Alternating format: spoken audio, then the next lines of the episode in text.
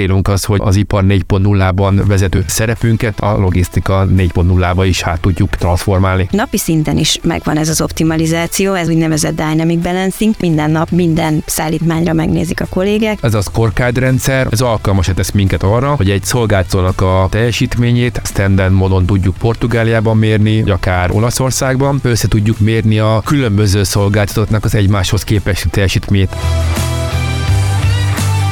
Ez itt a Paritás Podcast. Innovációk, trendek, újdonságok a logisztika és a supply chain világából.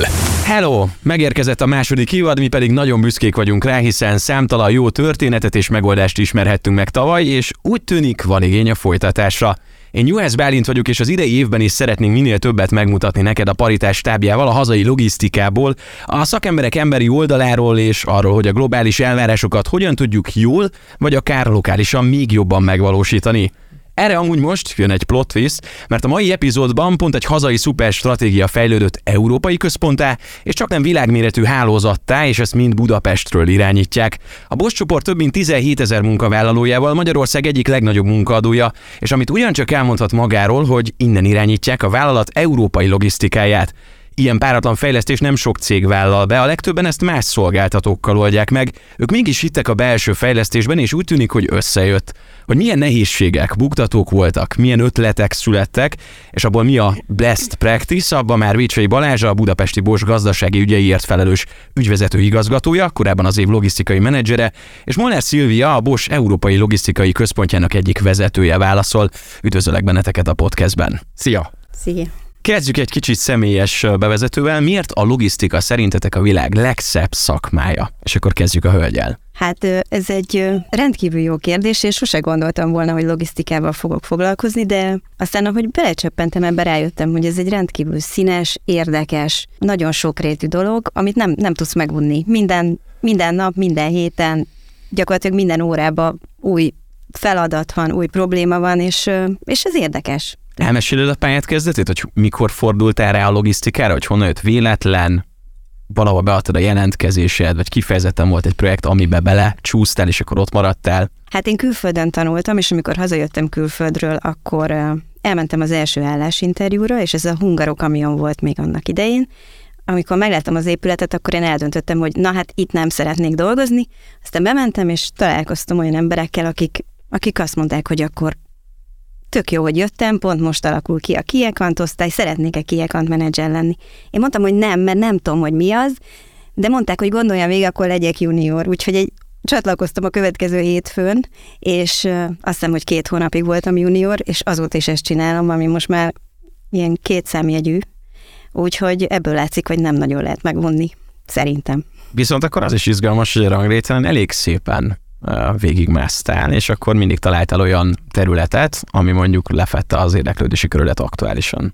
Igen, de én nagyon szerencsés voltam, mert engem mindig megtaláltak ezek a kihívások. Tehát én sose akartam a ranglétán így nagyon előre menni. Mikor a Boshoz jöttem, akkor is azért jöttem a Boshoz, mert engem ez érdekelt. De tudod, hogyha valami érdekel, akkor szívből csinálod, és az előbb-utóbb úgyis meglátszik. Az előző évadban kivétel nélkül olyan emberek voltak itt, akik tényleg nagyon kicsibe kezdték, úgymond, és felfejlődtek a legfelsőbb szintekig. Ezt csak azért akarom így, így mellé tenni, mert hogy így legalább átlátod az összes folyamatot, ami szembe jöhet. Tehát, hogyha te valamit ott az iroda túloldalán, az asztal másik oldalán döntesz, akkor tudod, hogy ott a, a legalján vagy a középső szinteken mi történik. Szerintem ez jó dolog a logisztikában, meg pláne. Hát igen, és abban, amit én csinálok, abban meg elengedhetetlen, mert mi szolgáltatókkal dolgozunk, és szerintem az egésznek az a kulcsa, hogy te tudjad, hogy ő mire képes és mire nem. Tehát, hogy ne csak azt toljuk, hogy nekünk mi a fontos, hanem azt is tudjam, hogy ő képes-e arra, amit én szeretnék megkapni. Úgyhogy szerintem az egész központnak kb. ez az egyik olyan aspektusa vagy jellemzője, ami, amit ő sikeres tud lenni. Gyakorlatilag akik ott dolgoznak, mindenki képes erre. Hogyha menekülni akarsz a fuvarlevelek világából, és le tudod tenni repülőüzemmódba a telefonot hétvégére, akkor hova mész szívesen? Hogy tudsz kikapcsolni? Hát nekem családom van, gyerekeim, úgyhogy ők kikapcsolnak, tehát ők megcsinálják a programjaimat, tehát a foci meccsre járok és kosárlabda meccsre, azt hiszem elsősorban, de azt nagyon szeretem. Bár le vagyok tiltva, nem dukkolhatok hangosan és nem kiabálhatok, de azért csendben élvezem. Balázs, Zolából a budapesti központban hatalmas logisztikai kitérőkkel te is városokat váltottál, neked hogy jött az életedbe a logisztika? Kérdésedre a korábbi, amit civilnek feltettél, azért én is tudnám sem megerősíteni, sem cáfolni, hogy ez lenne a legszebb szakma a világon, de az én motivációm is hasonló volt, hogy valami olyan dologgal szerettem volna foglalkozni, ami nem unalmas, ami változatos, ahol mindig történik valami, ahol, ahol magadnak is mindig meg kell újulni. Számomra is a logisztika így került a képbe, én sem tudtam róla túl sokat. Nekem volt egy ilyen kattanásom még pályaválasztás időszakában, akkor valami befektetés, pénzügyi, tős, de ez egy olyan nagyon érdekes, izgalmasan hangzó terület volt, nagyon kevés ismerettel ezen a területen, úgyhogy ebből így lett egy pénzügyi és számítani főiskola akkor. Hát itt időközben megtanulva, majd közelebbről látva a pénzügy és főleg a számvitel világát, az viszonylag hamar kiderült számomra, hogy ez nem biztos, hogy az, amit én szeretnék csinálni, és ezek a befektetések sem feltétlenül annyira freestyle-ban mennek, hogy majd én megmondom, hogy mit hova fektessenek be pénzügyi alapokat. Úgyhogy rájöttem arra, hogy ez nem az én világom. Nagyon sok multicég érkezett a, az országban, ez a 90-es évek vége, és így kerültem az Zalaegerszegen a Flextronicsnak a közelébe, és ott kerestek olyan fiatalokat, akik agilisek, egy nyelvet jól beszélnek, szeretnek szervezni, én azt gondolom, hogy ilyen voltam. Így kerültem én is a logisztika közelébe, fogalm nem volt, hogy, hogy mi az, de ha már oda csöppentem, akkor én utána igyekeztem ebből akkor a diplomámat megszerezni, és így indult el a pályám. Péntek délután 5 órakor, vagy home office-ba 12.30-kor, amikor felakasztod az inged, te hogy menekülsz ki a világból, és mivel kapcsolsz ki? A mostani pozíciómban azért az a luxus már megadatik, hogy az operációhoz már nem vagyok annyira közel, mint korábban, amikor a transportközpontnak a, a vezetését csináltam. Ott azért nagyon gyakori volt, ha pénteken az ember szeret volna valamit csinálni és időben elmenni, akkor az az a péntek, amikor tudja, hogy hatkor még telefonon logott, és ö, éppen kit ne állítsunk meg, vagy melyik sor van veszélyben, vagy éppen egy légifuvart kellett viszonylag közelről lekövetni. Azért valamennyire azt gondolom, hogy szerencsés vagyok abban az értelemben, hogy ki tudok kapcsolni. Tehát, hogyha egész héten úgy gondolom, megtettem mindent azért, hogy működjenek a dolgok, akkor utána én a hétvégén azért nem szoktam azon stresszelni, hogy úristen, mi lesz hétfőn, vagy mi volt a héten. Tehát képes vagyok kikapcsolni ebből a pörgésből. Nekem két fiam van, ők elég sok programmal ellátnak, úgyhogy így azért az én idő az egyre, egyre kevesebb, de velük töltött idő az nagyon élvezetes, illetve nekem az utazás egy olyan tevékenység, amit én nagyon szeretek, és nekem nagyon sok töltést, nagyon sok kikapcsolódást, impulzusokat ad, úgyhogy én igyekszem, ami időt tehetek, az utazással tölteni. A világ legszebb helye, ahova mindenkinek el kell egyszer jutnia. Ez talán mindenkinek más, az én szerelem azt Toszkána, úgyhogy nekem az egy hosszú évekre visszamenőleg talán minden évben van egy hét legalább, amit Toszkánában töltök.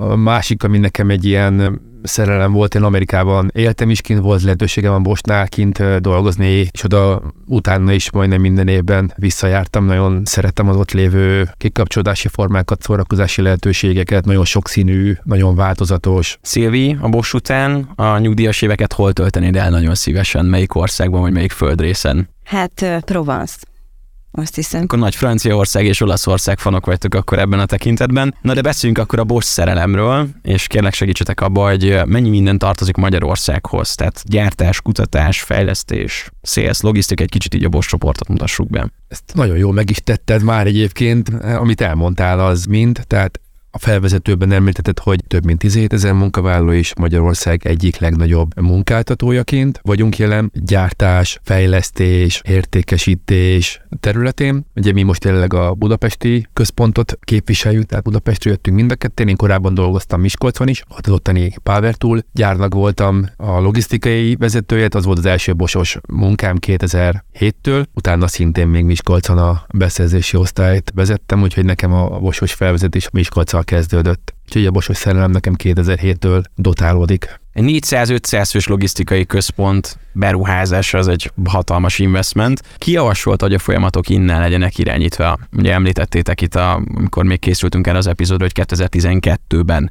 kezdődött a mozgolódás, és utána ugye ki kellett választani, hogy hol az optimális helyszín, gondolom, hol az optimális költségek, Miért Budapest, kérlek? Meséltek a kezdetekről. Ez a kérdés azért többször volt napirenden a Bostál, hogy a logisztikai tevékenységet valamilyen módon kompetencia központokban kellene szervezni. Itt sosincs egy olyan döntés, ami csak jó vagy csak rossz. Ez egy elég komplex kérdéskör, ennek nagyon sok pro és kontra érve van, tehát ez egy elég komoly évrendszer. A Bostnál 2012-ben hozták meg azt a döntést, hogy igen, megérettek arra akár az események, akár a, a saját folyamataink. 13-ban kezdődött el már a szervezés, kivitelezés, előkészítés, és 2014-ben az első kolléga megjelent az Európai Logisztikai Központban. Azért úgy kell elképzelni, hogy a Budapesti Központtal nyílt a, az Európai Transport Központ, viszont Németországban, Zuffenhausenben pedig van a mai napig egy olyan központ, aki a Bosch globál logisztikának a, a központja. Ezt most governance-nek nevezik, tehát azokat a globál folyamatokat ott írják, a, a blueprintjét ennek a koncepciónak ott írták meg. Úgyhogy ez talán ez egy fontos, tehát az együttműködés az, az meg van egy németországi globális központja, viszont a, az Európai Központnak a, a tevékenysége, tehát ami a transport tevékenysége, az, az Budapesten indult el. Nagyon sokan szerették volna a saját országukba, vagy a saját telephelyükön látni ezt a, a központot, hiszen azért egy nagyon komoly kompetencia központ épült fel. Természetesen eh, cégen belül megvan az a versenyhelyzet, hogy eh, megvizsgálunk több lokációt ilyenkor, felmérjük azokat a lehetőséget, amit az adott munkaerőpiac tud nyújtani, milyen meglévő tapasztalata van a Bosnak azon a területen, tehát azért ez egy komplex döntés. Miért esett Magyarországra, és ezen belül Budapestre a választás, annak az egyik fő oka, hogy egyrészt Magyarország már többször több területen bizonyított, tehát elég szertágazó tevékenység, amit a Bosch csoport Magyarországon végez, több divízió van jelen, nagyon komoly gyártóegységekkel Magyarországon, tehát itt akár kiemelhetném a 60 gyárat, a Maklári gyárat, vagy a Miskolci gyárainkat, illetve több olyan személy, akik a döntés meghozatalában részt vettek, azok dolgoztak korábban Magyarországon, tehát volt személyes tapasztalatuk a magyarországi viszonyokkal, a magyarországi munkaerőpiacsal, az oktási rendszerünkkel, vagy az egyetemről kikerülő kollégák, vagy jövőbeni kollégáknak a felkészültségével. Ezeket a szempontokat figyelembe véve úgy gondolták, hogy Magyarország megfelelő helyszín lesz erre. Egy európai szolgáltatásnál azért nagyon nagy előnyt biztosít, hogy például 14 olyan nyelv van, amin a kollégák kommunikálnak. Ez lehetővé teszi mind a beszállítókkal, mind a gyárainkkal Európa szerte, és mind a szállítmányozókkal képesek legyünk minél hatékonyabban kommunikálni. Nem tudom, hogy nagy vállalatnál hogy működik ez, amikor megkapjátok a grill lightot. Egy telefon jön, egy hívás jön, egy e-mail jön, egy videóhívás, tehát hogy emlékszel esetleg arra a pillanatra, amikor a legelső nulladik pont, hogy jó állták indulhat a budapesti projekt? Hát erre nem emlékezhetem, mert akkor én éppen Amerikában voltam. Én részemről úgy tudtam meg, hogy én volt egy időszak, amit kint töltöttem, és utána természetesen mentek az egyeztések, hogy mi legyen az a pozíció, amire visszatérek. Kint hallottam, hogy egy ilyen központ létesül Budapesten, és ennek keresték a vezetőjét. Nekem 2014. januárjában volt egy lemezzük interjúnak, vagy egy ilyen megbeszélésem az akkori Bosch globál logisztikai vezetőivel, és hát örültem, hogy a választás rám esett, hiszen egy olyan izgalmas feladat, egy olyan kihívás várt rám, ami nagyon sok építkezéssel járt. Én, én szeretem azokat a feladatokat, amiket még soha senki nem csinált előttem, hogy a csinált, akkor nem sikerült neki. Úgyhogy ez engem nagyon felvillanyozott, és nagyon-nagyon vártam azt a lehetőséget, hogy hazaülessek, és ennek a központnak a felépítésében szerepet tudjak vállalni és ilyenkor épületet húztok fel, vagy kitakarítanak egy egész osztályt, és akkor ott van üresen az irodatér, azt csináltok, amit akartok, vagy honnan kezdődik az építkezés, inkább laptopok mögül egy stratégiával. Igen, igen, a hátsó udvarból, igen, ez vicces volt, mert valahogy így kezdődött, hogy Szilvi mondja a hátsó udvarból, tehát, hogy nem úsztunk föl erre egy épületet, mert a nulladik pillanatban azért ezt még nem lehetett tudni, hogy ez 400 fős lesz, meg azt sem lehetett tudni, hogy hány százalékát fogjuk a saját kollégával végezni, bevonunk ebbe jobban külső stratégiai partner. Tehát még az elején azt tudtuk, hogy szeretnénk egy logisztikai kompetencia központot létrehozni, a hogyanban voltak szenáriók, amelyek időközben erősödtek meg, vagy kristályosodtak ki, az elején úgy kezdődött, én nem az első kollégaként léptem be, a, hát mondatom, mert hát a kolléga mai napig nálunk dolgozik, az Ördög Tamás volt a, az első kolléga, aki annak idején úgy szerezte a széket meg az asztalt magának, tehát hogy látta, hogy valahol nem használták azt a széket, az asztalt, akkor leült, tehát ott volt helye éppen, ahol nem valamelyik kolléga nem jött be azt dolgozni, vagy beteg volt, vagy üzleti úton volt, tehát ez ilyen kicsiben kezdődött annak idején. Tamás valamikor 14 talán tavaszán kezdte el, én augusztusban érkeztem, kezdtem, de akkor már egy páran voltak, nem sokan, tehát onnantól kezdve minden kollégának, szinte minden kollégának a felvételében oroszlán részt vállaltam. Nem volt kötelező a bosgyáraknak ezt a szolgáltatást igénybe venni. Tehát az, hogy mi most jelen pillanatban itt tartunk, hogy csak a fuvarszervezésben több mint 80 gyárat kiszolgálunk, illetve vannak olyan tevékenységeink, amit egész Európát lefedik, az annak köszönhető, hogy azok a kollégák, akik ott dolgoztak, úgy dolgoztak, ahogy, ahogy dolgoztak, és, és megérdemeltem, megkapták azokat a lehetőségeket, hogy nőhetünk tovább. Tehát nem volt ez annyira egyértelmű, hogy itt nem tudom, 400 plusz ember lesz. Így van hanem ezt ki kellett, hogy alakítsuk. Ez eleve jellemző a Bosra. Ez nem egy olyan top-down döntés volt, hogy már pedig itt 2015. januárjától minden gyárnak kötelező csatlakozni ez a koncepcióhoz. Ez egy választható. Ez egy választható opció, tehát azt jelenti, hogy nekünk minden gyárat egyesével meg kellett győzni arról, hogy ez számukra, tehát konkrétan arra az adott gyárra olyan előnyöket biztosít, ami miatt még érdemes belépni. Ez egy nagyon érdekes beszélgetés ezekkel a gyárakkal, hiszen én mondhatom, hogy van egy Bosch Optimum, tehát hogy mindenki jó jár, csak te nem feltétlenül, azért ez nem egy túlságosan attraktív szenárió, ezért olyan módon kellett nekünk dolgoznunk, olyan teljesítményt kellett nyújtanunk, és olyan folyamatokat kellett fejlesztenünk, ami mindenki számára tud olyan előnyöket biztosítani, amit nekik érdemes a saját szállítmányozási, saját logisztikai osztályukat részben feladni, tehát azt a fajta kontrollt, azt a fajta felelősséget, amit eddig ők csináltak, azt átadni nekünk ide Budapestre. Azért ez nem egy egyszerű folyamat ez. Volt jönnek kivel éve hízajolt, és a végén azt mondták, hogy köszönjük szépen, nem kérik, de természetesen voltak egyszerű példák is, de azért ez igen, nem, nem becsüljük alá. Mai napig mi belső vevőknek hívjuk a gyárakat, tehát mi vevőként kezeljük a gyárakat. Meg kell harcolnunk azért, hogy, hogy ő akarjon minket, és úgy érezze, hogy érdemes velünk dolgozni. És ezért mindent meg is teszünk. Szoktuk egymás között mondani, hogy a jó-jó külső vevők nem egyszerűek, de én azt gondolom, hogy a belső vevőnek a, az elvárásai azért még élesebben, vagy még inkább a maximum felé tendálnak. Ezért is mondtam egyébként a korábban, amikor beszéltünk, hogy mi magunkat a Bosch saját 4 PI-ének tekintjük, tehát azokat a logisztikai folyamatokat, azokat a szájtmányozási folyamatokat a Bosch gyárak hozzánk szervezik ki, ha ezt szeretném egyszerűsíteni ezt a képletet, akkor ez történt. Ez azt jelenti, hogy minden 80 úgymond belső partnereteknek minden mai napig kell egy kicsit így bazsajogni, tartani ugyanúgy a vevői élményt, vagy ez hogy működik, tehát hogy mondjuk ez a 14 nyelven beszélő osztály az összes ilyen európai gyárat meglátogatta egyesével, vagy ezt hogy kell elképzelni, hogy tartjátok velük a kapcsolatot, és hogyan győzitek meg arról, hogy az a szolgáltatás, hogy meg kell győzni, amit ti kínáltok, az a legjobb a piacon? Hát mivel vevőnk, ezért mindenkit meglátogatunk természetesen, de egyébként a helyzet az, hogy az utóbbi években ugye kialakult ez a portfólió, hogy ennek a 80 plusz gyárnak mi szervezzük a fuvarjait is. De emellett rengeteg más szolgáltatást nyújtunk, még magasabb hozzáadott értékű szolgáltatásokat is, és eljutottunk oda, hogy vannak olyan szolgáltatásaink, mint mondjuk a hálózattervezése, vagy a logisztikai szolgáltatók menedzsmentje, ami már úgynevezett core service lett a Boson belül, tehát ez azt jelenti, hogy minden európai gyár ezt a szolgáltatást megkapja, minden üzletág ezekért a szolgáltatásokért fizet. Természetesen a fuvarszervezésért, az operációért csak azok a gyárak fizetnek, akik ezt igénybe veszik, de igen, a kérdésedre a válasz minden ilyen gyárat meglátogatunk, nem csak meglátogatunk, hanem rendszeresen management meetingeket tartunk velük magasabb szinten is, de természetesen a kollégák meg napi szinten beszélnek ezekkel a gyárakkal. Tehát azért egy komoly hozadék ennek a központnak, hogy a transzparencia területén nagyon komoly előrelépés történt.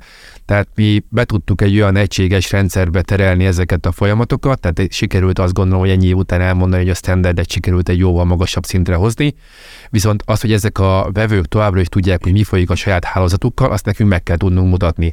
Mivel ők a belső vevőink, tehát mindegyik vevője ennek a szolgáltatásnak, ezért azt a, szolgáltatási, azt a díjat, amit neki fizetniük kell, azt azért szeretné tudni, hogy mire költi el és innétől kezdve ez a, a körbe is zárul. Tehát nekünk egy elég komoly KPI szetünk van arra, hogy megmutatjuk, hogy a hálózatának mi a teljesítménye, a hálózatának milyen költségszintjei vannak, milyen fajlagos költségei vannak, milyen kiasztáltsága van az autóknak, amik viszik az árut, milyen pontossággal szállítanak ezek a szolgáltatók. Tehát ez hosszan lehet sor, egy KPI szetben vannak ezek tömörítve, és ezeket havi negyedéve szinten, management meetingen megmutatjuk a gyárnak, illetve a gyárnak, mondjuk a logisztikai vezetőinek, vagy a ottani kollégáknak. Természetesen nem ugyanaz a győzködés zajlik így 6-7 év után, mint mondjuk az első pillanatban, amikor a gyár először találkozik ezzel a folyamattal. Ezt az értékteremtő tevékenységet folyamatosan alá kell támasztani, ez zajlik, ezt igazából mérik is a teljesítményünket, tehát mi szoktunk arra figyelni, hogy visszajelzést kérjünk a vevőktől, tehát ez a customer satisfaction, ez egy nem csak szlogán, hanem igyekszünk beépíteni a, az ő visszajelzéseket a saját folyamatainkban, tehát hogy én értelemben a belső vevő nem sokban különbözik a külső vevőtől, sőt. Így van, és nem csak a szolgáltatás minőségét kell, hogy biztosítsuk, szerintem azt nagyon érdemes elmondani, hogy ő nekik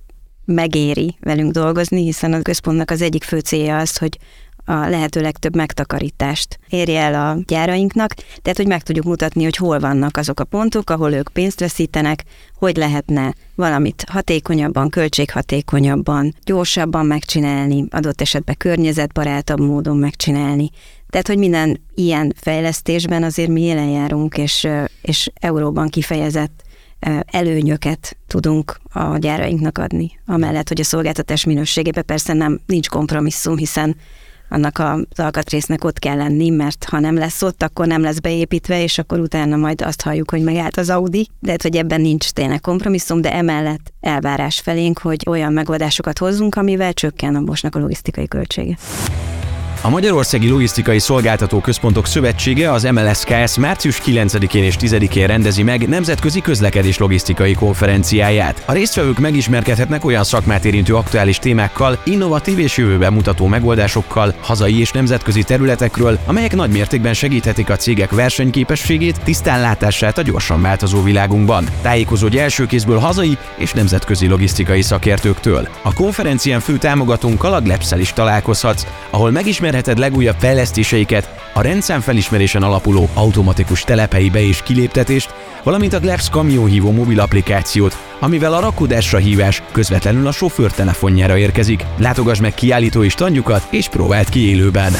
A gyárak felé jeleztek, viszont a szolgáltatói értékelésből biztos, hogy jött vissza nektek is valamiféle olyan adat a piacról, amire nem gondoltatok volna, vagy ami mondjuk ilyen meglepő adatokat hozott. Tehát ti mit tanultok ebből az értékelésből? Hát mi rengeteget tanulunk a szolgáltatóktól, nem csak abból, ahogy ők dolgoznak, vagy amilyen minőségben dolgoznak, hanem arról is, hogy egyáltalán mi az, ami elérhető a piacon. Tehát nekünk azt is vissza kell gyakorlatilag jeleznünk a gyárainknak, hogy milyen olyan elvárásaik vannak, amik már vagy nem elérhetőek a piacon, azért, mert annál már mondjuk van egy sokkal jobb megoldás, vagy egy sokkal költséghatékonyabb megoldás, meg mi az, amit magasabb költségszinten tudnak csak ők megkapni, és lehet, hogy nincs is rá szükségük. Tehát, hogyha erre gondolsz, tehát tanulunk a szolgáltatóinktól minden nap, hogy mi történik a piacon, de olyan szempontból meg nagyon jól tudjuk használni ezeket a méréseket arra, hogy kiválogassuk magunknak azokat a szolgáltatókat, akikkel mi dolgozni szeretnénk együtt. Ez az utóbbi éveknek az egyik legnagyobb projektje volt nálunk, hogy a, a Bosch ugye rengeteg-rengeteg logisztikai szolgáltatóval dolgozott együtt, amikor mi elkezdtük ezt a munkát, és egy nagyon struktúrált és, és átgondolt koncepció mentén először elkezdtük megismerni ezeket a szolgáltatókat, megtudni transzparenciát teremteni azzal kapcsolatban, hogy ők egyáltalán milyen minőségben dolgoznak, ki az, aki jól dolgozik, ki az, aki nem jól dolgozik. Ez azért nem olyan egyszerű, mert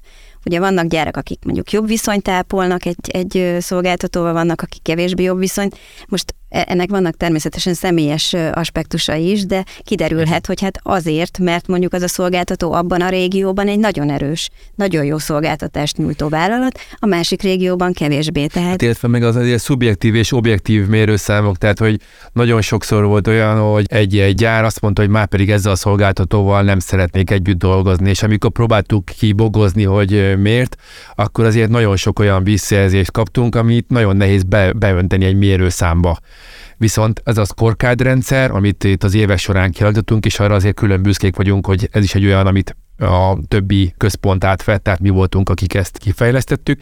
Ez alkalmas tesz minket arra, hogy egy szolgáltatónak a teljesítményét ugyanazon az alapon, ugyanazon a standard módon tudjuk Portugáliában mérni, vagy akár Lengyelországban, vagy akár Olaszországban, illetve össze tudjuk mérni a különböző szolgáltatóknak az egymáshoz képest teljesítményét. Tehát az ár egy nagyon fontos indikátor természetesen mindenkinek, hiszen a versenyképességhez ezért nagyban hozzájárul, hogy milyen költség szinten, milyen fajlagos költség mellett tudunk szállítani, de ezen kívül rengeteg olyan paraméter van a logisztikai szállítás területén, amelyek euróra akár lefordítók, de olyan is, ami euróra nehezen lefordító. Néha többe kerül a leves, mint a, a hús. Kialakítottuk ezt a rendszert, és arra használtuk az évek során, hogy kialakítsuk azt a portfóliót, akikkel mi hatékonyan és, és jól együtt tudunk dolgozni. Tehát jelen pillanatban mondjuk a Bosch számára dolgozó szolgáltatók száma az körülbelül a fele annak, mint amit amivel mi elkezdtünk dolgozni, de azt gondoljuk, hogy ez a fél, ez az, ami egy sokkal jobb, jobb szolgáltatást tud nyújtani, mint a gyárainknak, mint költség szempontból, mind a leves hús aránya alapján. Cél az, hogy amúgy a Bosch csoporton kívül is terjeszkedjetek, vagy ez mindenféleképpen marad vállalati berkeken belül? Én, én úgy foglalnám ezt össze, hogy jelenleg a saját fókuszunk az, hogy ezt a szolgáltatást, ezt a kompetenciát, ezt a hozzáadott értéket a cégcsoportunk számára tudjuk minél magasabb szintre juttatni, úgyhogy ez abszolút ez a fókusz. A standardizálásra szeretnék kérni, mert sok logisztikai vállalat ugye a saját rendszerét próbálja átnyomni a partnerek felé, nem feltétlenül rugalmasak, de ugye ez kell is. Nektek ez mondjuk milyen nehézségeket okoz? Van esetleg ilyen felmerülő probléma, és hogy oldjátok meg? Én itt a válasznál ezért én elmennék a KH-hoz vissza, tehát a 2014-hez. Ugye beszéltünk arról, hogy nem volt olyan könnyű mindig meggyőzni egy-egy gyárat, hogy csatlakozzon ez a koncepcióhoz. Ugye ennek a, az okát részben abban is kell keresni, és abban is van ennek az oka, hogy a Bosch egy nagyon nagy vállalatcsoport, egy nagyon komplex vállalat. Ez azt jelenti, hogy nagyon sok olyan folyamat van, ami adott gyárra van optimalizálva. Akár a szállításon belül is könnyen elképzelhető, hogy egy, mondjuk egy portugál gyárnak a folyamata az köszönő viszonyban nincsen mondjuk egy magyarországi vagy egy németországi gyárnak a folyamatával. És itt még azt se tudjuk mondani, hogy az egyik a sokkal jobb, mint a másik, mert mind a kettő a maga módján jó, hiszen arra a gyárra, arra a setupra, arra a beszállítói bázisra, az pontosan jól működik. Ugye egy ilyen központnak a létrehozása, ez azt feltételezi, mint egyik ok, miért ez létrejött, hogy szeretnénk a saját folyamatainkat standardizálni. Nekem meggyőződésem, hogy nem lehet folyamatokat automatizálni annélkül, hogy a standardizációt egy magas szinten ne tudnánk már hozni, illetve az automatizált folyamatokat lehet később utána könnyebben digitalizálni. Úgyhogy ezeken a folyamat lépéseken végig kell menni. De egy alacsony standarddel rendelkező folyamatot, ráadásul egy olyan folyamatot, aminek akár az adatok, amik ebből a folyamatból kijönnek, az adat pontosság, az adat minőség, az rendkívül alacsony szintű, azért ez nem egy egyszerű setup. Eleve egy optimalizációt hogy tudok úgy létrehozni, hogy az adat, ami kellene az, hogy optimalizáljam ugye a, a hálózatot, az nem áll rendelkezésre, vagy nem abban a minőségben áll rendelkezésre. Hát ezért ez minden minden összefügg című történet. Tehát a standardizáció az ott kezdődött nálunk, hogy a koncepció hiába volt első pillanattól erős, és hiába első pillanattól mutatta azokat a hozzáadott értéket, amelyeket tud a Bosch hálózathoz adni, tud költséget optimalizálni, csökkenteni, viszont több olyan helyzettel találkoztunk, amikor az adott gyárnak a saját standardjai bár magasan voltak, nem voltak közeliek azzal a folyamattal, ami meg ahhoz kellett volna, hogy tudja csatlakozni. Tehát, hogy az a komplexitás, amivel egy ilyen ö, rendkívül széles portfólióval rendelkező ö, cég hoz, az nagyban megnehezíti az integrációt egy ilyen ö, rendszerbe. Portugáliát említetted, az nincs közel, engem nagyon érdekelne, hogy milyen útvonalaitok vannak, mennyi ember dolgozik, mennyi árut mozgat, hány tonna vagy fuvar van egy nap, nem tudom, hogy erre vannak-e ilyen izgalmas adataitok. Hát egész Európát lefedjük. Mondjuk van egy Bosch gyár Olaszországban, és van egy Portugáliában, akkor egy kolléganő, aki vagy kolléga, aki itt ül Budapesten, ő szervezi ezt a fuvart, tehát ő csinálja ezt meg napi szinten, de ugyanezt elmondhatnánk Németországból, Svájcba, tehát egész Európában, hogy lásd a nagyságrendeket, évente mi több mint fél millió szállítmányt juttatunk el A-ból B-be, és egy millió tonna mozgatunk meg, és emellett légi és tengeri fuvarokat is szervezünk, azokat, amik Európába érkeznek. Nagyon nagy mennyiségekkel dolgozunk, rengeteg kommunikációval, és hát nagyon sok szolgáltatóval dolgozunk együtt. Ha jól értem, van egy olyan kolléga, aki mondjuk beszél a portugál gyárral, aztán magyarul megbeszéli azzal a felelőssel, aki megbeszél olaszul az olasz gyárral. Így megy a kommunikáció, vagy Nem. több nyelven, angolul? Nem, tehát azért mi angolul dolgozunk elsősorban, de vannak azért olyan gyárak, különösen Dél-Európában, ahol, ahol még a mai napig nem nagyon beszélnek szívesen a kollégák angolul, vagy, vagy németül. Vagy jó néven veszik, hogyha a saját nagyon nyelvükön örülnek, szólítjuk hogyha- be őket. Igen, Tehát- hogyha a saját anyanyelvükön szólítjuk meg őket, de vannak olyan szolgáltatók is egyébként, akik különösen szintén Dél-Európában, akik, akik viszont nem nagyon tudnak más nyelven kommunikálni, mint a sajátjuk, úgyhogy nyilván ezek a kisebb cégek, a lokális cégek, de, de velük is kell, meg kell tudjuk értetni magunkat, de az, a munkanyelvünk az az angol. Kompetencia központra szeretnék itt egy kicsit visszaelvezni, csak azért, mert ha jól tudom, az első években ilyen 80-asával, 90-es évvel vettétek fel az embereket, tehát ilyen volt ez a növekedés, és hát akkor itt nagy fókuszban van a magyar vagy Magyarországon élő szürke állomány, tehát hogy milyen a kollégák összetétele, mennyi gyakornok, mennyi profi logisztikai szakember csatlakozott hozzátok, és hogy tudtátok őket meggyőzni arról, hogy nálatok itt tök jó lesz? Nekem személy szerint ez egyik kedvenc témám, és azt gondolom, hogy az építkezésnek az egyik legkomolyabb sarokköve, hiszen itt a kompetencia központ kialakításánál egyrészt támaszkodtunk a már Magyarországon, akár más cégeknél tudást, tapasztalatot szerzett tapasztalt kollégákra, támaszkodtunk azokra is, akik a Bosnál szereztek logisztika területen tapasztalatot, és támaszkodtunk természetesen azokra a fiatal pályakezdő kollégákra, akik akár még egyetemre jártak, tehát gyakornokként tudtak csatlakozni első pillanatban a csapathoz, de olyanok is, akik mondjuk frissen végeztek és minimális tapasztalattal rendelkeztek. A kollégák kiválasztása az mindig is egy rendkívül fontos és körültekintést igénylő folyamat volt. Én ezt személy szerint egyik ilyen saját fétisem megtekintettem, hogy ha egy olyan csapat áll rendelkezésre egy olyan csapat jön létre, és itt a csapatot azt nagyon sokszor aláhúznám, nem csak mint egy nagyon jó frázisként tekintenék rá, hanem létrehozni valamit, amit előtted senki nem csinál, tehát neked kell a blueprintet kialakítani, oda nem olyan emberek kellenek, akik vonal mellett tudnak létrehozni, hanem olyanok, akik kreatívak, akik gondolkodnak, akik akár már láttak ilyet, vagy képesek akár rizikót vállalni, hiszen előfordult, hogy olyan dolgot csináltunk, amire rá kell jönnünk lehetőleg mindegy gyorsabban, hogy az nem az az út, amin tovább kellene menni. Igen, de szerintem nagyon fontos azt is elmondani, hogy, hogy mi mindig embereket kerestünk. Sose a feladatra vettünk fel valakit, hanem mindig olyan valakit kerestünk, aki okos volt, értelmes volt, nyitott volt, akarta.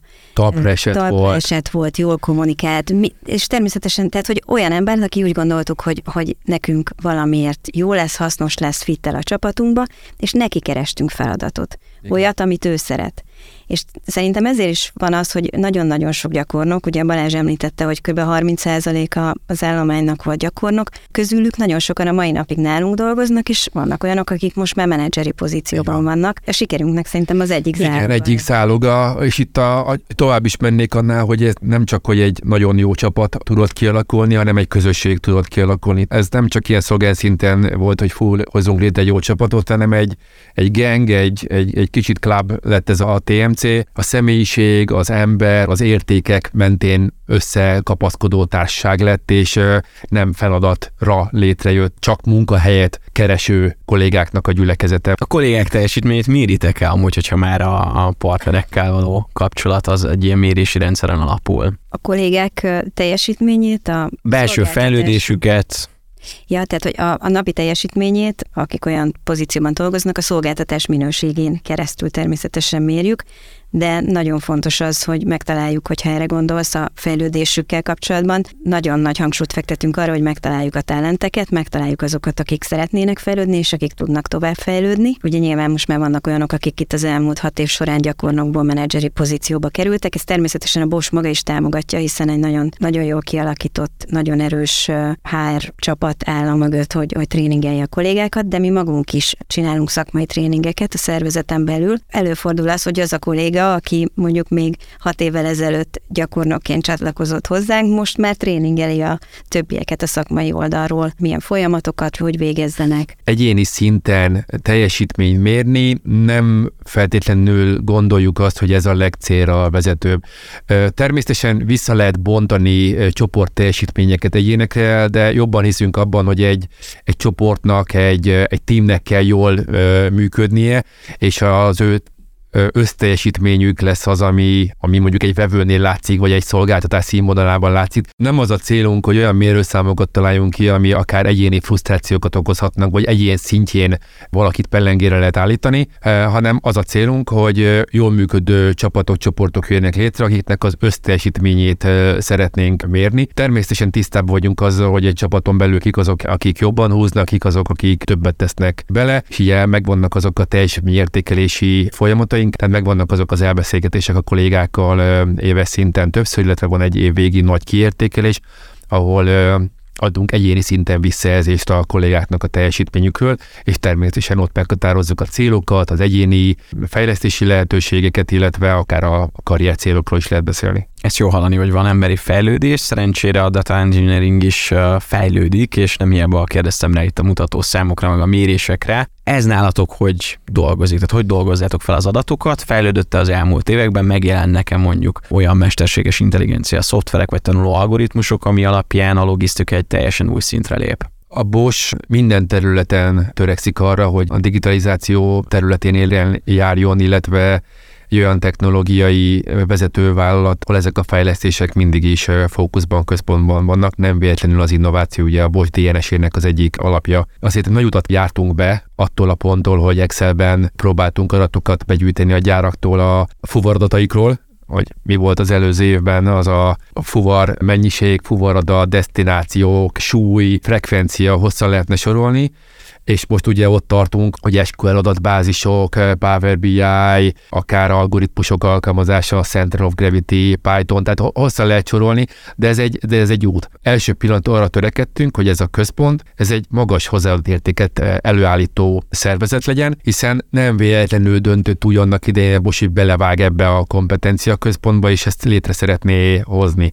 Tehát természetesen az út nyitva állt előttünk, hogy akár ezt egy külső szolgáltatótól is megvehetjük, tehát egy, egy, egy klasszikus outsourcingba, de mi azt gondoltuk, és azt gondoljuk a mai napig, hogy képesek vagyunk azokat a Bosch egyéb területeinről hozott fejlesztéseket, akár software engineering, data engineering, tehát hogy nagyon sok olyan terület van, ahol olyan szürke állomány van már a Boschnál, és olyan processzek, amelyek azt gondoljuk, hogy a logisztika területén is tudunk alkalmazni. Célunk az, hogy a, az ipar 4.0-ban vezető szerepünk minket a logisztika 4.0-ba is hát tudjuk transformálni. Igen, igyekszünk együtt dolgozni egyébként olyan borsos kollégákkal, akik fejlesztenek ilyen adat szoftvereket, mondjuk ilyen security parking alkalmazásokat, vagy a szállítmányok követésére mindenféle alternatív módszereket. Velük rendszeresen kapcsolatban vagyunk, és akkor megpróbáljuk ezeket az újdonságokat bevezetni azok a kollégák például, akik mondjuk más területen, tehát akár autóipari fejlesztések területén foglalkoznak eh, data engineering-kel,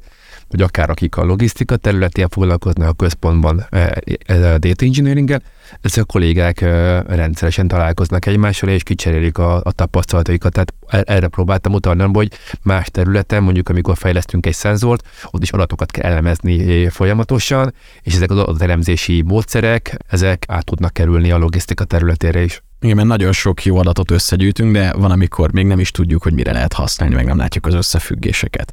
Viszont van egy network design teametek, aki meg nagyon jól látja az összefüggéseket, és nagyon jól tud hálózatot tervezni. Itt van egy ilyen, hát hogyan mondjam, egy ilyen kiemelkedő megoldásatok, napi optimalizálás. Ez mit jelent pontosan? Hát van egy network design teamünk, ők tulajdonképpen a legmagasabb hozzáadott értéket termelő szolgáltatásunkat nyújtják, tehát ők azzal foglalkoznak, hogy nyomon követik a Bosch hálózatának a változását egész Európában, és meghatározzák azokat a fuvarmódokat, vagy azokat a megoldásokat, ahol sokkal hatékonyabban, olcsóbban, jobb minőségben tudjuk kiszolgálni a gyárainkat, tehát mondjuk tegyük fel, hogy eddig használtunk gyűjtőszállítmányozást bizonyos területeken, akkor ők mondjuk megalkotnak egy olyan koncepciót, amikor létrehoznak egy hábot valahol, Európában, amik adatok alapján, amelyek azt mutatják, hogy hol van a Center of Gravity, ahogy a Balázs is az előbb említette, és akkor mondjuk ott mi létrehozunk egy, egy, egy ilyen crossdokot vagy hubot, amit beiktatunk a, a hálózatunkba. Tehát ezt csináljuk egy éves szinten, tehát hogy gyakorlatilag azt lehet mondani, hogy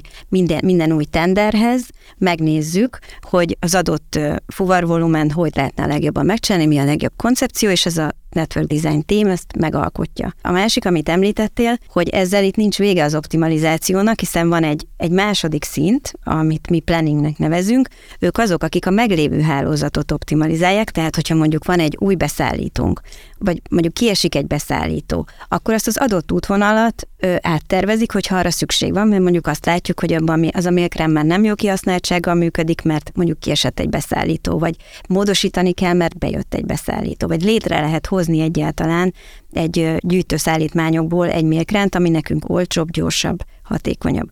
Gyakorlatilag ez, ez egy folyamatosan zajló munka, amikor, amikor nézzük a hálózatot, hogy, hogy hogy fejlődik.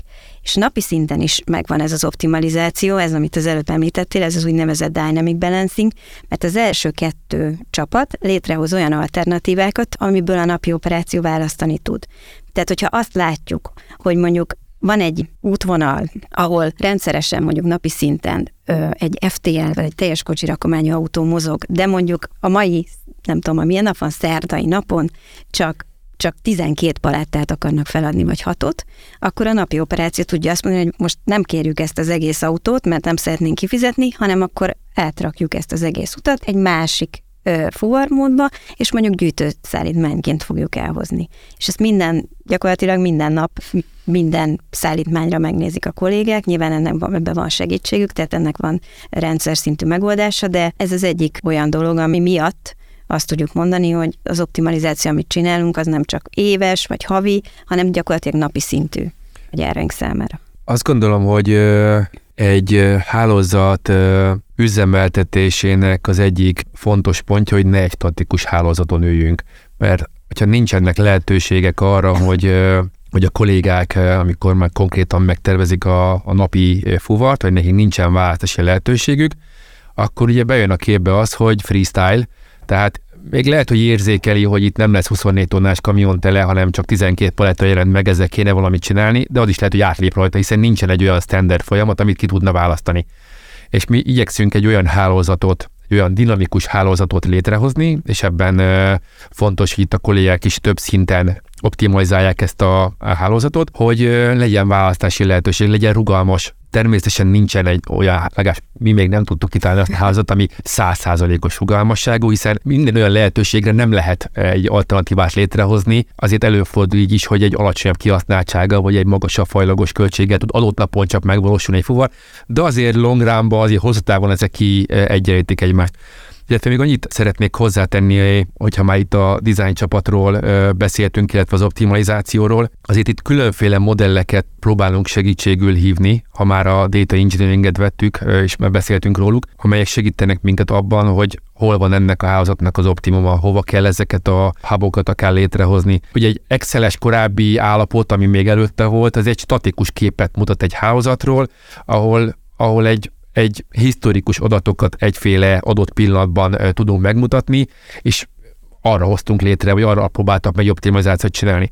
Azért most már komolyabb adatbázissal rendelkezünk, ennek az adatbázisnak, ennek az adatpontosságnak egy sokkal magasabb szintén, sokkal magasabb érettségi szintjén állunk, illetve talán még ha hozzáveszünk azt, hogy a múltbeli adatokat megpróbáljuk egy olyan prediktív modellbe betenni, amivel megpróbáljuk kitalálni, és nem csak egy tapasztalati úton, hanem ezeket a statisztikai modelleket is segítségül hívni, hogy mondjuk jövő évben hol lehetnek azok a píkek, vagy milyen szezonalitás van, vagy akár melyik csomópontnak lesz egy olyan sűrűsége, amelyre be kell avatkozni, plusz autót kell bevonni, és ezt akár előre tudjuk, hogy húha, ebben az időszakban itt mindig kellett a kétszer annyi. De természetesen ezek azért még, mi hogy azért a logisztika, azzal kezdtük, hogy miért szerelem, vagy miért is maradtunk ezen a területen, itt mindig történik valami, mindig történik valami váratlan, tehát itt azért nem lehet száz százalékig lekottázni, hogy mi fog idén szeptemberben történni, de próbáljuk ezeket a, az új megoldásokat is beépíteni. Van-e olyan része a kialakított folyamataitoknak, amit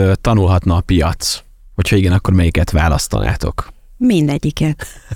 Nem, én meg azt, én meg azt gondolom, hogy hát. igen, ez egy, ez egy ezt a kérdést sok oldalról meg lehet fogni, illetve sok oldalról meg lehet válaszolni. Mi is próbálunk minden piaci szereplőtől tanulni, mert azt gondolom, hogy mindenkitől lehet tanulni. Biztos, hogy mi is tudunk olyat mutatni, ami másnál nincs, vagy nem ilyen formában van. Tehát ez a fajta nyitottság, ez a fajta rugalmasság, ez a fajta tanulni vágyás, ez azt gondolom, hogy mindig is jellemző volt a Bosra, illetve a Bosos kollégákat. Tehát mi mindenképpen tanulunk, igyekszünk mindenkitől tanulni. Azt, hogyha valaki úgy gondolja, hogy tőlünk lehet tanulni, annak, annak örülünk. Én a fenntarthatósággal zárnám a beszélgetésünket, hiszen az a Bosch csoport zászlója egy kiemelt jelentőségű ügy. Ti mit tesztek a fenntarthatóságért? Ebben már megemlítettétek azt, hogy mondjuk azzal, hogy kevesebb kilométert, vagy megspórolt kilométereitek vannak, ugyebár, hogyha nem kell egy hatalmas teherautót elindítani, így csökken mondjuk a CO2 kibocsátás, de hogy mi van még esetleg, ami belefér a fenntarthatóságba, és akkor itt kérdezek rá arra, hogy ugye a sötét napok itt vannak velünk, energiaválság, dráguló üzemanyag, munkaerőhiány, volt konténerhiány, Covid. Hát mi csupa ilyen turbulens dologgal találkoztunk itt az utóbbi pár évben, de hogy visszatérve az első kérdésedre, igen, a, a Bosch élen jár klímavédelmi, fenntarthatósági kérdésekben, és természetesen a transportnak nekünk is ehhez hozzá kell járulni, úgyhogy hát több szinten próbáljuk ezt segíteni. Már évek óta ö, dolgozunk azon, hogy ö, jobb kihasználtsággal menjenek az autóink, tehát hogy ez, ez, egy, nagyon, ez egy olyan projekt, amit ö, amit nagyon közelről figyelünk, és, és dolgozunk rajta nagy erőkkel. Másrésztről próbálunk, amit lehet a multimodális, intermodális folyamatokra áttenni, és természetesen mi is csinálunk ilyen pilot projekteket különböző alternatív üzemanyagokkal. Európában ugye hát kicsit nehéz, mert nem is mindenhol lehetséges, meg nem is mindenhol van meg hozzá az infrastruktúra, de próbálunk kiválasztani olyan útvonalakat, ahol, ez, ahol ezek működni tudnak de természetesen visszatérve az előzőre, amikor Covid volt, meg konténerhiány, akkor mindent ki kell találni, tehát hogy akkor, akkor, akkor összeülünk, és akkor próbálunk brainstormolni, hogy akkor mit lehet csinálni, tehát mi hoztunk el konténerhiány idején közúti kamionnal árut Kínából Németországba. Hát volt egy kis izgalom, meg hosszú ideig tartott, meg drága is volt, de megérkezett. Több olyan mérőszám van, amivel a transportközpontnak is a teljesítményét mérjük, és nem csak vevőszinten, hanem akár Bosch globál szinten és az egyik ilyen kiemelt mérőszámunk az pontosan a, a CO2 csökkentésből adódik. Ezt első pillanattól az zászlónkra tűztük, hiszen ez egy triviális hozadéka, ha a kamionoknak a jobb kihasználtsága, illetve a kevesebb futott kilométer által kevesebb lesz a CO2, amit a, a levegőbe juttatunk. Ugye azt talán ismert, hogy a Bosch volt 2020-ban a, az első olyan globális nagyvállalat, ami karbonsemleges lett. Ez még nem a teljes értékláncban mutatkozik meg, viszont a, a saját kibocsátásunk területén. Ebben a szellemiségben, tehát ezt nagyon könnyen tudjuk képviselni a, a logisztika területén, hiszen még egyszer mondom, triviális az a hozadéka a CO2 kibocsátás területén, ami a a megsporolt kilométerekből és a jobban kihasznált kamionokból van. Illetve nem beszélve, hogy de Szilvi mondta azokról a megoldásokról, amelyek eleve akár a vasúti szállítások révén, ahol lehet és ahol a litájba belefér, szeretnénk ezeket és ezeket mindig előnben részítjük. Optimalizálás, hatékonyság, ezek nem csak hívószavak, hanem nálatok meg is vannak. Nagyon szépen köszönöm, hogy itt voltatok. Molnár Szilvia, a Bosch Európai Logisztikai Központjának egyik vezetője, illetve Vécsei Balázs, a Budapesti Bosch gazdasági ügyeiért felelős ügyvezető igazgatója volt a mai paritás vendége. Köszönöm, hogy itt voltatok. Köszönjük, Köszönjük a lehetőséget. A következő epizódunk felvétele március 9-én Herceghalmon az MLSKS Nemzetközi Közlekedés Logisztikai Konferenciáján fog zajlani. Ha te is ott leszel, köszönj be hozzánk a Paritás Podcast standjára. Reméljük itt is olyan jó lesz a buli, mint Siófokon a 308-as szobában. Ott találkozunk, addig pedig Spotify és Apple Podcast 5 csillag. Sziasztok!